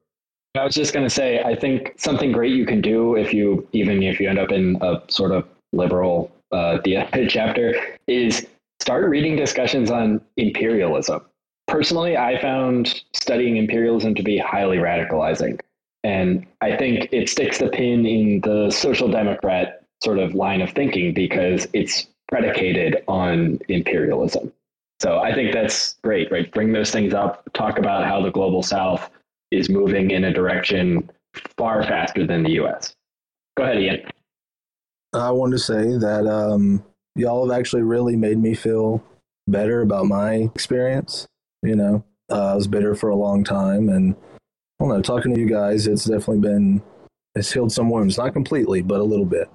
But yeah, I don't know, man. I mean, just keep doing what y'all are doing, doing the brake light clinics, the mutual aid stuff, win the loyalty of the working class uh, and the support, because that's what it really boils down to. And hell, keep doing the electoral shit too because really, I mean, the more socialists that are in power is more essential to me anyway. And this is how they did it in Germany, you know, KPD and and all that. They, you know, the more of their people that were in power, the more strikes they could pull off, the just the more street power they had. It has to translate. Like your power within politics increases the power of goons and thugs like myself, you know, to do hood rat shit. You know what I'm saying? I could not possibly agree more. Like studying and, and understanding imperialism and fascism and colonialism. Like I don't read history because I'm a communist. I'm a communist because I read history. And like Parenti's, Black Shirt, incredible dig into understanding imperialism and fascism and you know what what happened under Mussolini. And, and speaking of Mussolini, the Pope and Mussolini David Kertzer like an incredible book on basically the relationship between Mussolini, which if for anyone who doesn't know, Mussolini was the fucking blueprint for Hitler. I mean, that was his biggest inspiration. He literally coined the word fascism, but how the Pope worked hand in hand with Mussolini and I mean just understanding how like uh just in history how these fascist organizations have operated and how like even like the church has operated alongside fascism and they've accomplished goals together like it, when you actually understand some of these historical events god i couldn't imagine how you could not become a communist Yeah, he goes, I'd like to add one small point, and this is personal. This is not a position of DSA, but I really feel like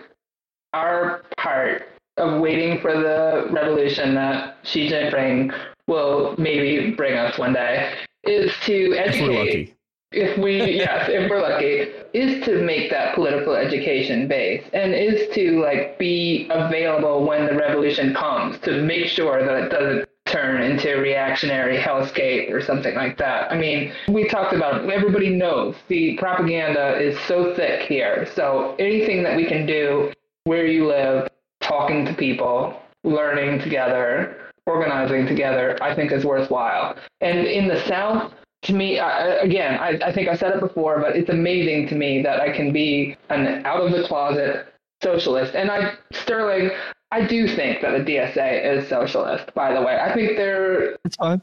that's why I'm here. It's the only socialist organization where I live. And to me, it's amazing that it exists. So if you are living in a place, we're not going to have a PSL here, okay? I mean, we're living in a fascist, undemocratic state especially in places like North Carolina. So this is this is what we have. We're playing the hand we're dealt. We're learning together, and hopefully that will be enough when and if the revolution comes, whether that's from climate collapse or the global south dragging us into it, which personally is what the direction I think that it's going to take. Yeah, I'd say bouncing off of um, Krista's point, where like uh, establishing that education base, like that'd be amazing having the educational base set up for if a revolution comes.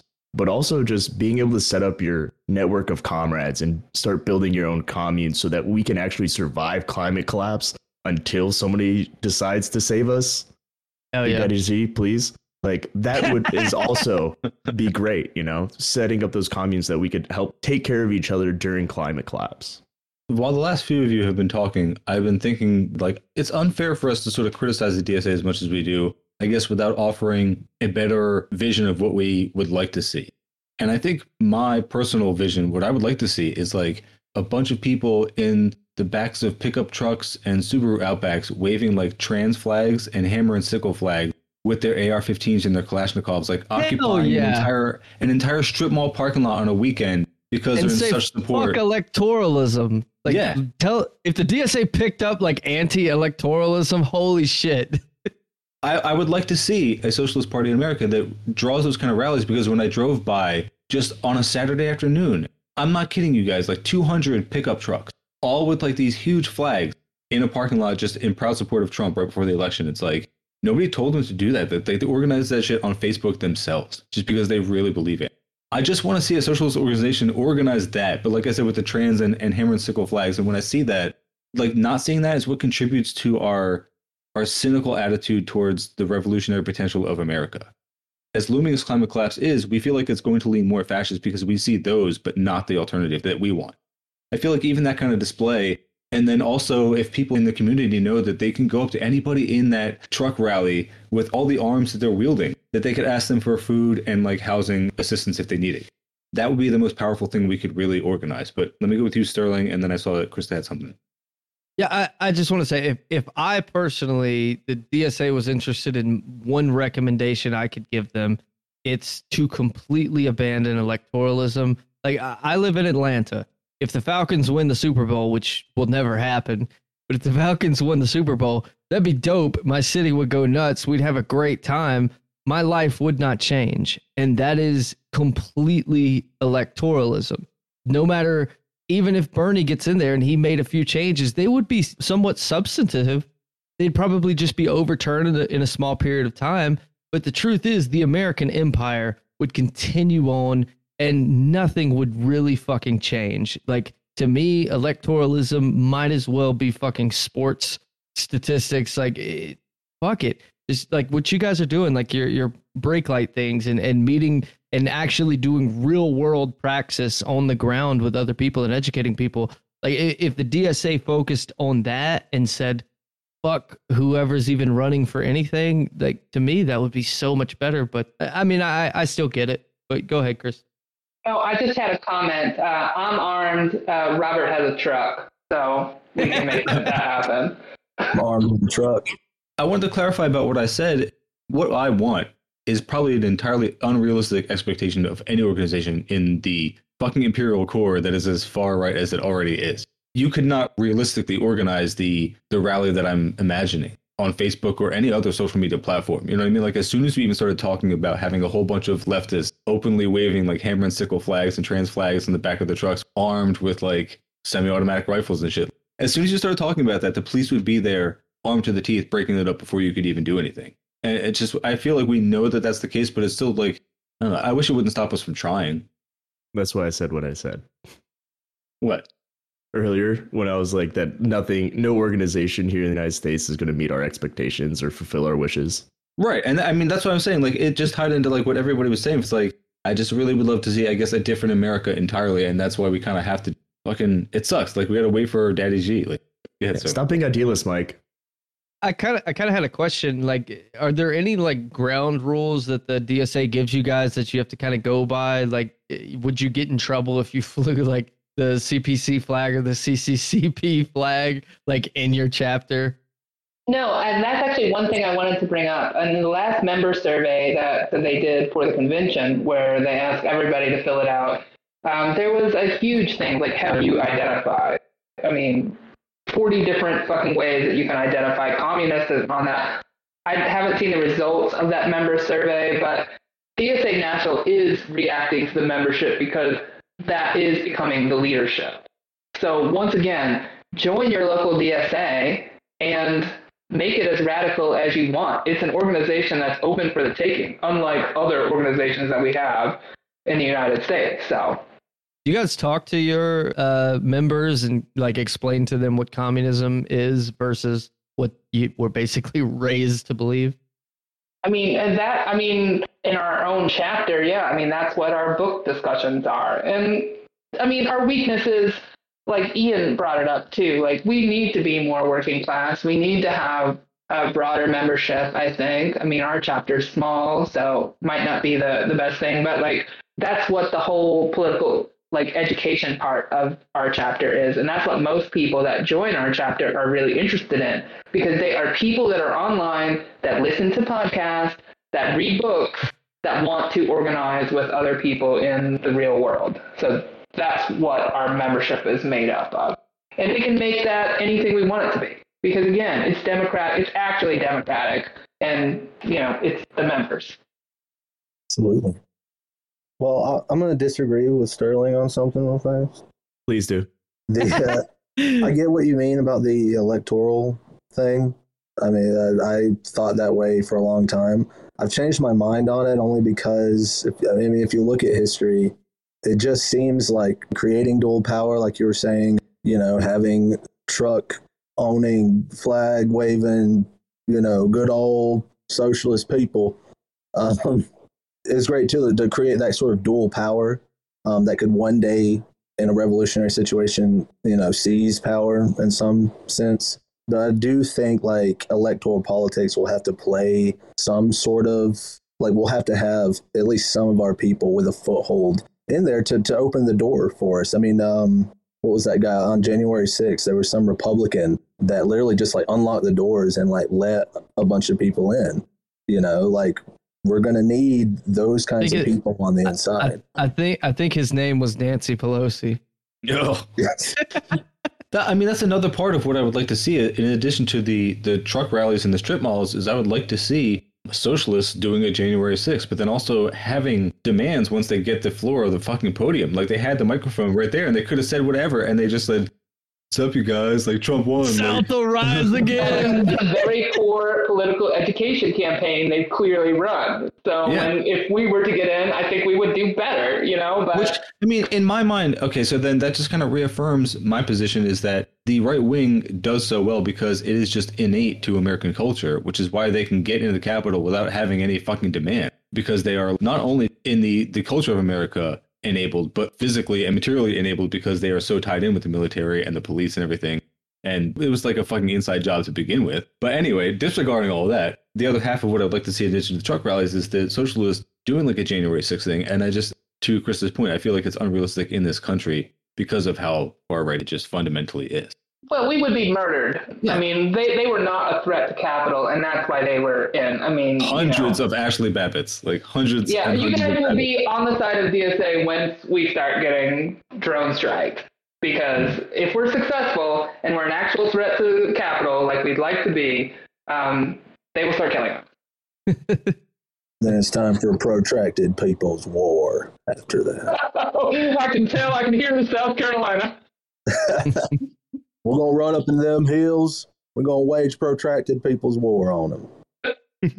I, hell, I think we could. Worth a shot. How big is the Southern Maoist contingent of the DSA?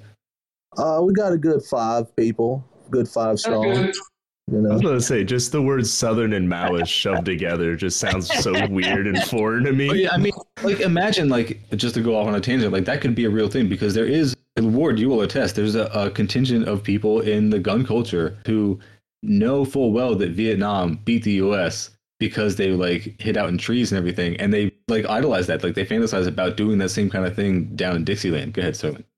That is, that is a very slim minority. Like the large majority of, of people down here south believe that we absolutely wiped Vietnam off the map. Like basically, Vietnam no longer even exists at this point. we, like, I mean, they, they think we won and that we won by a considerable margin, and that all of our retired military that are currently dying of Agent Orange is because of the Vietnamese doing like they they brought that shit out here. My God, And more that- like Saigon, motherfucker. yeah, and and the the biggest thing is they're not fucking white. Like you can't make so, these fucking southern rednecks appreciate anything China related because they're not fucking white. And at the end of the day, these motherfuckers are so goddamn racist. I can't even explain it. True. As a redneck, uh, I would like to just say um, that's not entirely accurate, but you know. Yeah, how do we uh, turn the gun culture's like hatred for the ATF into like hatred for capitalism? I mean, I try to tell these people, like, you're talking about the government's going to come take your guns. Who do you think that is? It's the police. I mean, Yeah. what, what is the government? But, the, but yeah, no, it's a lost cause. Get rid of the Blue Lives Matter sticker. Yeah, the demographics have to change. You know, a lot of the boomers have to die off. I think we're getting there. I think it's possible. COVID, yeah. co- yeah. The great boomer remover. We got about 20 minutes left in like our allotted time. I want to give like everybody the floor if they have any major points they wanted to make. If there's anything that you came in tonight that you really wanted to discuss or talk about and you haven't felt the opportunity to, please do so now. But uh, go ahead, Ward. We'll start with you. yeah, no, I don't have like any points that need to be discussed or anything, but I just want to say that I'm glad like, our guests are super fucking based and awesome. the comrades, of course. Yeah, I was kind of hoping that we were getting some like rad libby DSA members on so we could just talk shit the whole fucking time. bad. But I'm actually way happier with how this episode's going and there's such common ground and the, like how base our comrades are. I just want to say that. I completely agree. I thought I was gonna get to dunk on some fucking libs, and instead a bunch of fucking tanky comrades showed up, and I'm, I'm just like fucking saluting him. I serve the Soviet Union, comrade. I was only here to make fun of podcasters, but you guys are the real deal. Thank you. Thank Please make fun of us. yeah, no, we we totally deserve it. But we we do have some really cool uh, listeners that that are real active in, our- in our Patreons. Like we we do have some really awesome comrades who really are here to learn, and we try our damnedest to do them justice. Uh, usually, Jaron carries the weight. I feel like you guys got Jip not getting to meet Jaron tonight. But you know, as long as we can leave our listeners with something that they could take away from this, you know, we feel like we've done our part. You know, that's that's about the best we can do in the fucking belly of the beast. But you guys, n- not only do I feel like you've you've probably helped us educate our listeners, you you've helped educate me. I appreciate that. I will say, like, even my opinion of the DSA is is changed as of tonight. Um, I still think that the DSA at large, the larger controlling body of it, sucks ass and you know suck my dick but uh, i definitely now believe that there are some really cool local chapters uh, doing real world praxis and i commend that Can you guys name this episode Join DSA? I don't oh have that god power, but yeah I think I do, actually. Actually, so Ward, we actually gave her the Potter's role when she joined because I didn't know what the fuck I was doing. So I don't know what powers that gives her in our Discord server, but I told her just please don't fuck anything up. Like, I can fix that if you need me to. You might want to get on that because I'm learning how to name this thing in like five minutes. we could call it that. I think that would actually be hilarious and ironic, and also not ironic because fucking join the DSA. Yeah, I'm down to name it that, but like I said, I don't really have the power for naming episodes. Well, it's just it's funny, uh, especially doing that after the the DSA episode that we did. oh yeah, Yeah, that'd be fucking fantastic. You know, shitting on like democratic socialists with Brett from Rev Left, and then now we have join the DSA, all caps exclamation point. Yeah, I love so- it. Yeah, if I if I could offer an alternate title, it would just be dsausa.org slash join. It just makes it faster for them to get to it. Um, Mhm. but yeah, no, seriously, join the DSA. There's a lot of great chapters, but more importantly, I think if I was going to give somebody a takeaway, it's just go do something, do some organizing, right? Like struggle is about being with people and doing things, and you work through the ideas as you do stuff. But I, I think I'm hopeful for the next like few years, hopefully sooner rather than later, for the DSA to build to Ian's criticism that it isn't the most multiracial organization on earth. And it is filled with a lot of more affluent folks, right? College educated folks, middle class type folks. But I sincerely hope we can change that because I think we probably need to hear less from cis white men like myself. So I feel. Well, here's the thing Yeah. with that though. Like when working class people start to come over or start to come around, they're not generally uh, politically correct. They're not, you know, big on pronouns. I mean, and then there, you know, there's a culture on the left that is very, you know, scolds people for that kind of stuff, and I, I see that as a as a problem, a pretty big one. What do you think about that? No, I agree. Yeah, I think our role should be to provide, in a positive way, education, right? So, I mean, we can look in history, and uh, although it's a different time period, right, it's pretty well known that Fidel Castro had pretty, uh, Big balls, Almost. huge dick. yeah, great guy, but had some pretty homophobic views for a long time, right? And sort of Yeah. came around and changed as a human being. So, I think if we treat human beings as always evolving people and as fundamentally flawed, then I think we can Yeah. do a lot more within our organizations rather than just, you know, you're canceled out, right? I don't think that's really constructive. And I did I did have another question, and we can we can cut this if this is a, a bit too risque uh, for something that's public. But and please tell us if it is. But I mean, what what are your guys' stance on Stalin? Have you done much uh, self education into Stalin? I don't know a ton. I've listened to a few different podcasts. Um, is it Rolls of the Round Table? I think they're Based, Yeah. fucking based. Yeah, I think they did.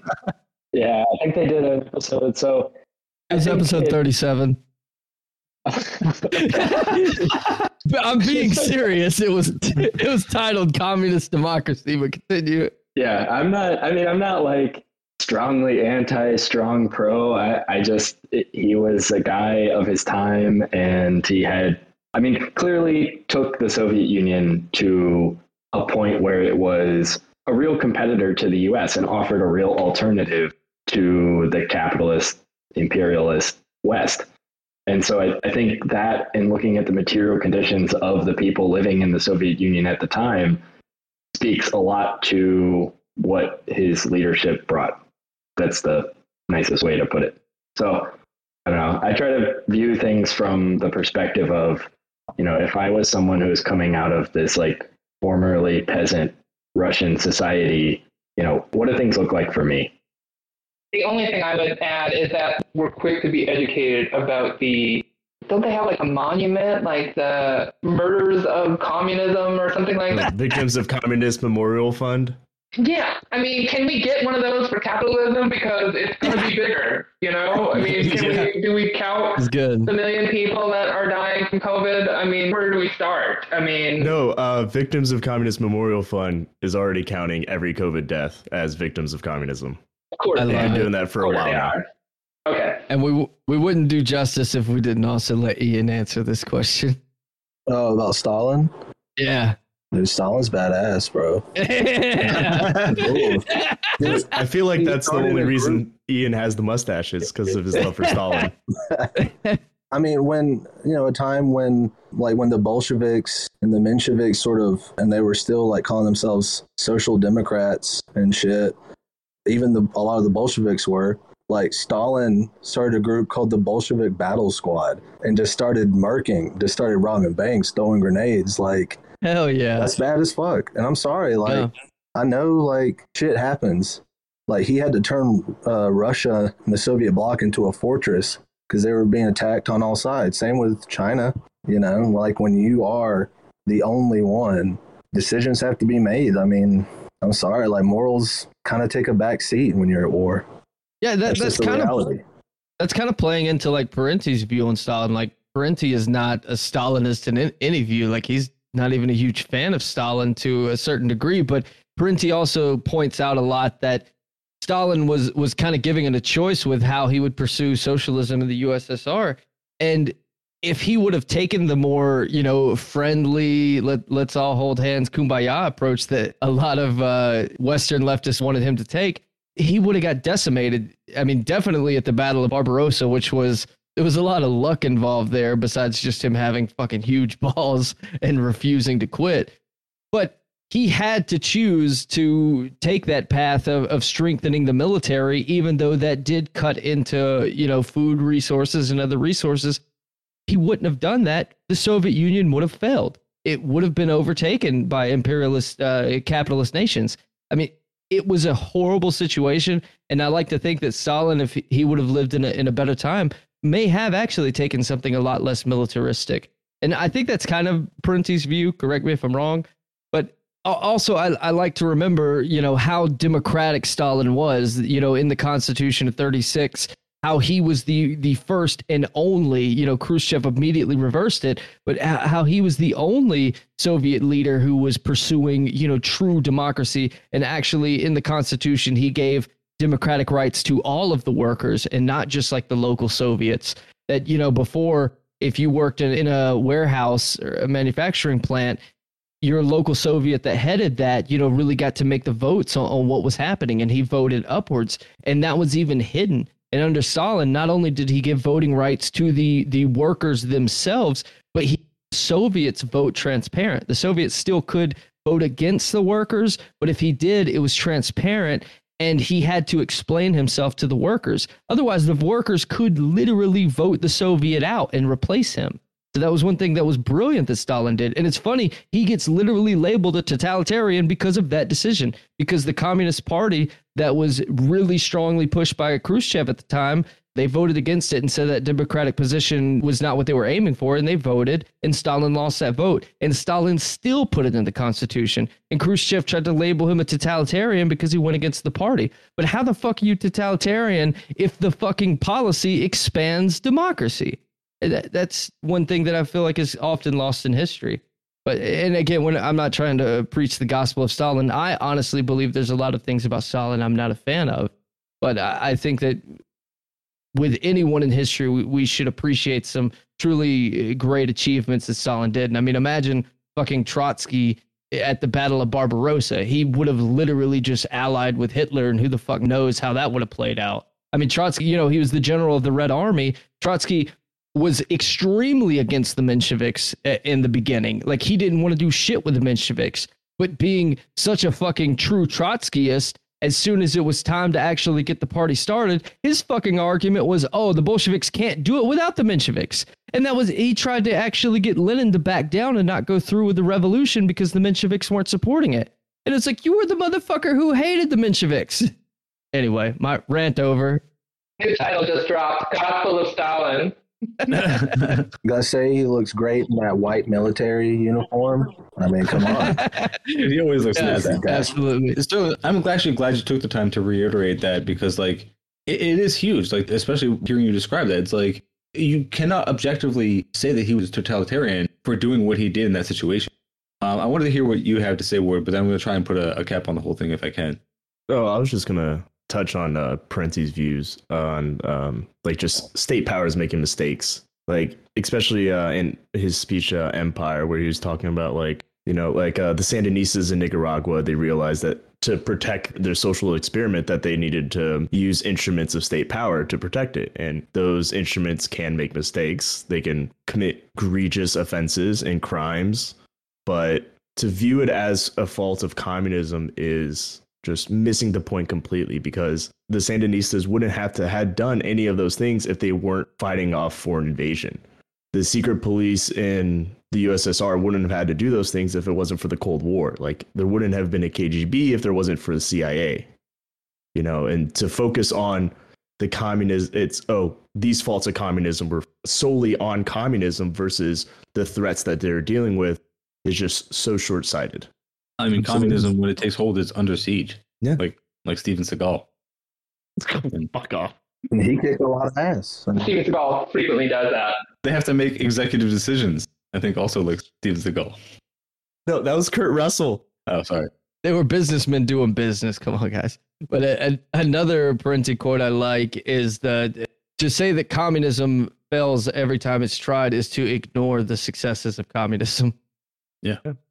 Um, I want to try to see if I can tie all that together by saying that Stalin was based as fuck. Uh, obviously, I mean, he beat the fucking Nazis. Come on. And He so, did do that. Seven out of ten Nazi deaths were on the Eastern Front. he helped out a lot during the Spanish Civil War. I think that was a very important thing. If y'all haven't like looked up about I can't tell if that's sarcastic or not. No, it's not. I mean, he did. I mean, yeah, he sent some people in there that did bad things, and George Orwell had some stuff to say, but who cares? Yeah. Oh, fuck orwell Yeah, fuck him. You know, Stalin, when he was what, like younger than us, probably was fucking robbing banks with Lenin to fund his revolution. Oh my god! Right? And it's like, No, Lenin not- was Coming alive from an then. hernia clinic, by the way. Um, nothing.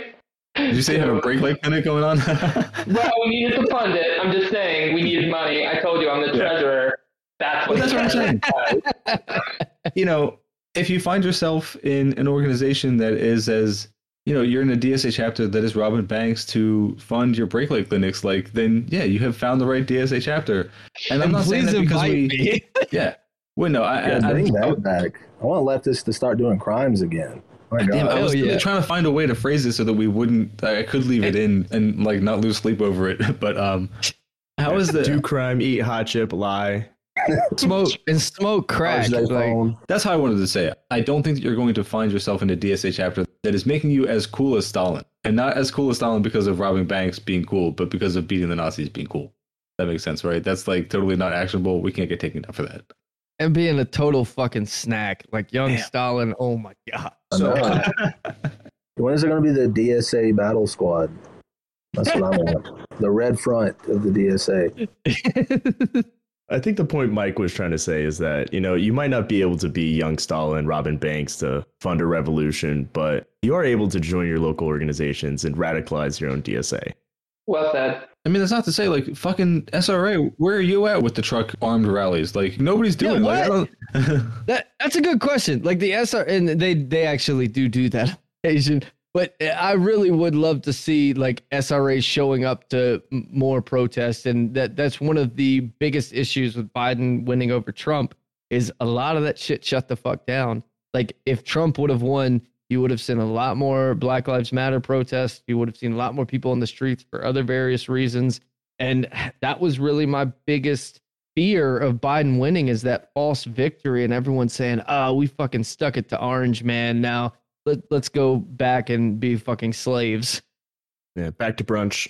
Imagine the rallies we would have seen if border agents were whipping Haitian immigrants under Trump. Like imagine the like the. Christ, I'm saying Yeah. All right, well, um, Trump- we can wrap Trump it up there, 20 I guess. Trump 2024, baby. Oh Jesus, this motherfucking acceleration is like I can't get on that level. I saw a hat the other day that said Trump 2024. This was at a, a local flea market. And on the hat, it says like Trump 2024, he will be back. And dude, I wanted it, honestly. It was amazing. Did I tell you guys that like I was in what we call Pennsyltucky? It's in like Western Pennsylvania. You're in the country. Like you might as well be below the Mason Dixon line.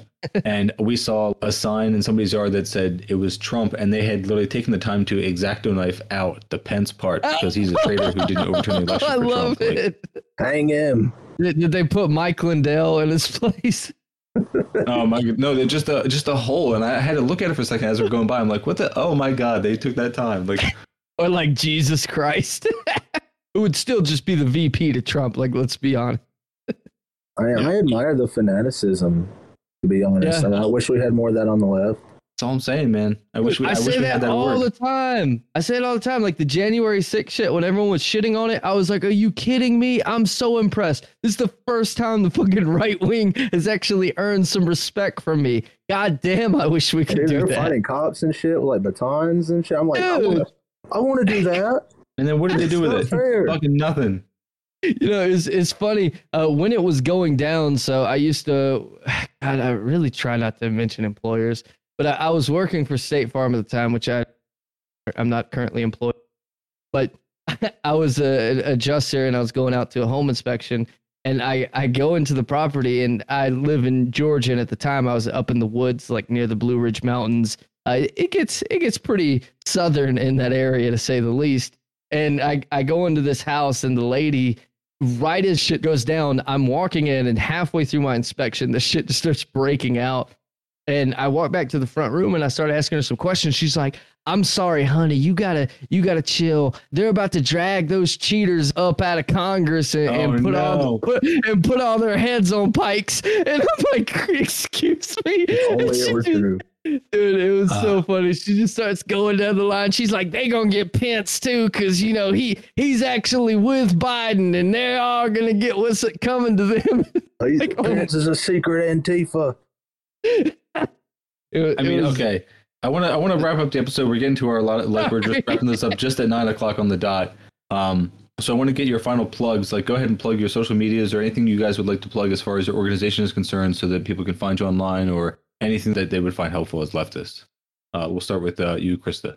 Or I know, sorry, Robert. I guess you're the head of the chapter, right? So maybe should we start with you, Robert? Then. Well, we have the same Twitter for the chapter, so it's at Wilmington Okay. DSA. Um, and I don't know website. I guess it's wilmingtondsa.org. So if you're ever in the Wilmington area, hit us up. We'll grab a beer, talk communism. Nice. oh yeah. Ian, uh, you have anything you want to plug? Um, I, I don't have anything helpful right now. Uh, follow me on Instagram at Final Fantasy 420. If you Oh, like yeah. memes, if you like uh, pretty men like me, then you can, you know, you can log on and, and look at me and have a good time. I like it. Chris, did you have anything else you wanted to plug? No, I mean, just uh, I still feel bad for Ian and his and his bad DSA. If you ever want to organize with us, we're doing an abolition study. Um, it's online, so like you can come study uh, prison abolition with us, or anytime you want to organize with us, you're our next door neighbor in South Carolina. Yeah, so anybody, Exactly. Yeah, I mean, there's been talks of trying again, and we may do that. I don't know. We'll figure it out. Sounds good, man. It's funny how Ian got invited onto this. So, uh, me and Ian apparently have been friends on Facebook for like years. I have no idea when we added each other. We've never talked before. Like, we just randomly have been friends for whatever fucking reason for a long ass time.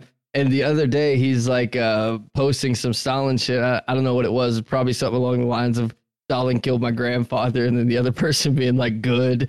So he probably deserved it. So Yeah, yes. Mm-hmm. And and I literally was just like, that's that's fucking hilarious. And I like responded to a few of his memes, and we just started chatting for a while. And I was just like, damn, like I didn't realize I had actual comrades on my Facebook account, and we just been chopping it up. And I'm I'm so glad you came. Like, dude, I've I've been having a blast. Um, and w- we definitely got to kick it like IRL sometime. Maybe we'll fucking go up to Wilmington sometime and and let them show us around uh some fucking brake light center. Hell yeah. I can I can change brake lights, so you Yeah, me too. Me too. Me too.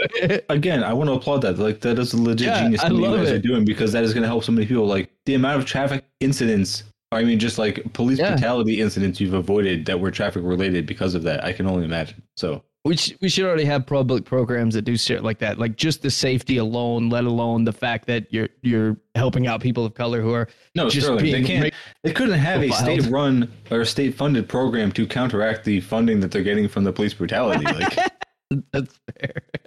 It would be giving them tickets. That's their, it's called giving tickets. Yeah. Yeah. that would be Um, the brake light clinic. Yeah. All right, so then we can wrap it up there. Um, I'm going to just do our, our little closing thing that we do, like plugging our social media and everything and reading out our Patreon subscribers. So you guys don't have to stick around for that. But I also did want to say, at the risk of going off on a tangent, was that how much I had wished on January 6th that those guys had actually pulled it off. Like the whole time I was like, "Oh, I fucking want you to do it. I fucking want you to do it. I want you to do it. I want I want lawlessness so bad because you motherfuckers don't realize. Like you, Allegedly, uh, allegedly. I'm, I'm cutting all that. I'm gonna say we have 30 round mags for a reason. Come on. Minecraft. This is all on Minecraft. Dude, all you got to do is just get the positive KD. It's all about your KD ratio. no, but they won't. They won't. They never will. It's a big LARP. No. The whole January seven- 6th went from base to cringe real fast. Four hours they LARPed. Four hours, and they were like, "All right, we're going home, you guys." It's like, come on, you could have done it. real, it got real cringe when they started playing Bob Marley on speakers. Oh no. I didn't even know that was a thing. Oh yeah, that was like a whole thing. No, I mean the leftist. I really do. I, I kind of would like to see it because I do think that we can take. What do they call them? Like meal team six or something like that. I'd love to see it. The gravy seals. yeah. Oh Oh, my fat god. phobia. Fat phobia. You're canceled. Thanks for Oh having us. I'm going to leave before I'm canceled. Too late. Yeah, thanks. Or our chapter gets sanctioned. Yeah, thank you so much for coming. Yeah, and I really do hope you guys can come back another time. Like, uh, we'll we'll stay in touch and hopefully find another topic where it's not even just specifically DSA. I mean, you guys are comrades, and I, I'd Is love to hear be your takes on other things. it feels like the topic's going to be solid, uh, Sterling. We Yeah, but we have so many volunteers solid. for our Stalin episode when we finally do that. We're, I don't know who we're saving it for, but but thank you guys. Seriously, this was fun. Take care, you guys. See y'all. Yeah, thank you. Peace out. Peace. All right, so then I will plug our social medias. Go ahead, Sterling. Why don't you plug the Twitter? Twitter Oh, is yeah. at. Ian's trying to figure out how to dip. I can I'm kick you out. I think. Yeah, I can't tell you. I'm I can't figure it. All right. See ya. Thanks again, Ian. Not a problem. I think I think he gave me a last wink. I appreciate that. Um, Nice. I love I love that guy. We just randomly was been cool as fuck. chatting. I know, dude. He is great. Um, but the Twitter is at Turn Leftist Pod or the backup, which is uh, Stalin 420 fan Supergirl. 6969. Yes, yeah, of course. I thought you actually made order. backup. I was going to say wise choice, buddy, but You're right. uh, go ahead, Ward. Plug your Insta. Um, yeah, you can follow me on Instagram at millennial leftist, common spelling, and you can follow me on Twitter at wardlawley, W A R D L A W L E Y. Have you considered like changing your last name to Lawless? That'd be so much sicker. It would be sweet. Sterling, I wish you could have been here for uh, the one last night. Like, Oh, Fucking- the four-hour recording session. motherfuckers went for four hours. Like, I stopped. I Oh my took. I was like, you guys. We finished all my notes. We had the whole episode done in like the two-hour time span. I was like, all right, you guys, I'm gonna go eat dinner. Like, shoot the shit if you want, but I'll. I- I'm out. Like, and then I came back and they were still at it. I'm like, you motherfuckers, what are you guys doing? Oh and then God. It's and like then four Ward- hours and like 20 minutes or some shit like that. Four And we tours can't like- get me and Caitlin on. Like, we can just go. this is every Tuesday night now. Yeah, dude, Oh it's going to be ridiculous. Good luck with the editing on that. Uh, very descriptive uh, section about uh, long balls. Oh my god. Yeah, Yeah. I don't know. I don't know if you guys saw the the Twitter, but I actually got in this debate with this fucking anarchist the other day that I I openly publicly invited onto the po- podcast because he said some dumbass cringe shit about uh, socialism is stateless, and I was like, okay, do you mind telling me where you got that theory? And he said Marx. So I dropped a fucking chapter of Marx just shitting on utopian leftists and explaining why you, you can't condemn like real world actually communist states and he just shut the fuck up. And like one of his little twitter fucking uh, comrades jumped on there and start, started attacking. And he's like oh you know he he said no just back off. And i was like i was genuinely asking where he got this theory. He said it was from marx. It's not from marx. I'm just wondering where it came from. He's like no you just want to you just want a high ranking guest so that you can uh you know uh, market market your podcast. And i was like well Yeah, hey he, he has 3,500 followers, and B, we're a communist podcast. We don't give a fuck about marketing or making money. And he's like, Yeah, oh, like you don't, like you don't have rent to pay. And I'm like, you think this podcast is paying my rent? Oh my god, I wish, dude. That'd be great. Yeah, who the fuck do they think we are? All right. That being said, let's thank our Patreon subscribers nonetheless. Because, all right. So thank you as always to Sigmund, Stuart, Pete, Colton, Ian, Michael, still not me, El Robert, Allison, Zach, James, Raven Enigma, Marvin, Kay Ryder, Not Drinking Water 69, James again, Mike, Mad Boy, Christian, Elam, Venture X, Jaron has the best opinion, Does Jared, Hayden, another Jared, Bill Killionaires, Bro You Know Marks, David, Tristan, Devonte, Your Mother, Charlotte, a third James. Again, still the first James. maybe, maybe that's how we fight the water wars is we we also reject water and just like pound monster in its drink. I feel like canned beverages will be a thing that people are going to be. it- It's going to be like in high demand. Brawndo, it's got what plants need. Electrolytes. It's got what pla- no, it's got it's got what plants crave. Oh yeah. right. uh, Bishop Mew, Rural Marxist, MC, John Bovey Fan 420, Aaron, Kyle, Jean Claude Manhands, Mail, Phil, Blackwater Janitor, and Jay Reese. Thank you all. All right, gentlemen. Well, thank you. This was actually a lot of fun. yeah. Have a good night. Peace, comrades.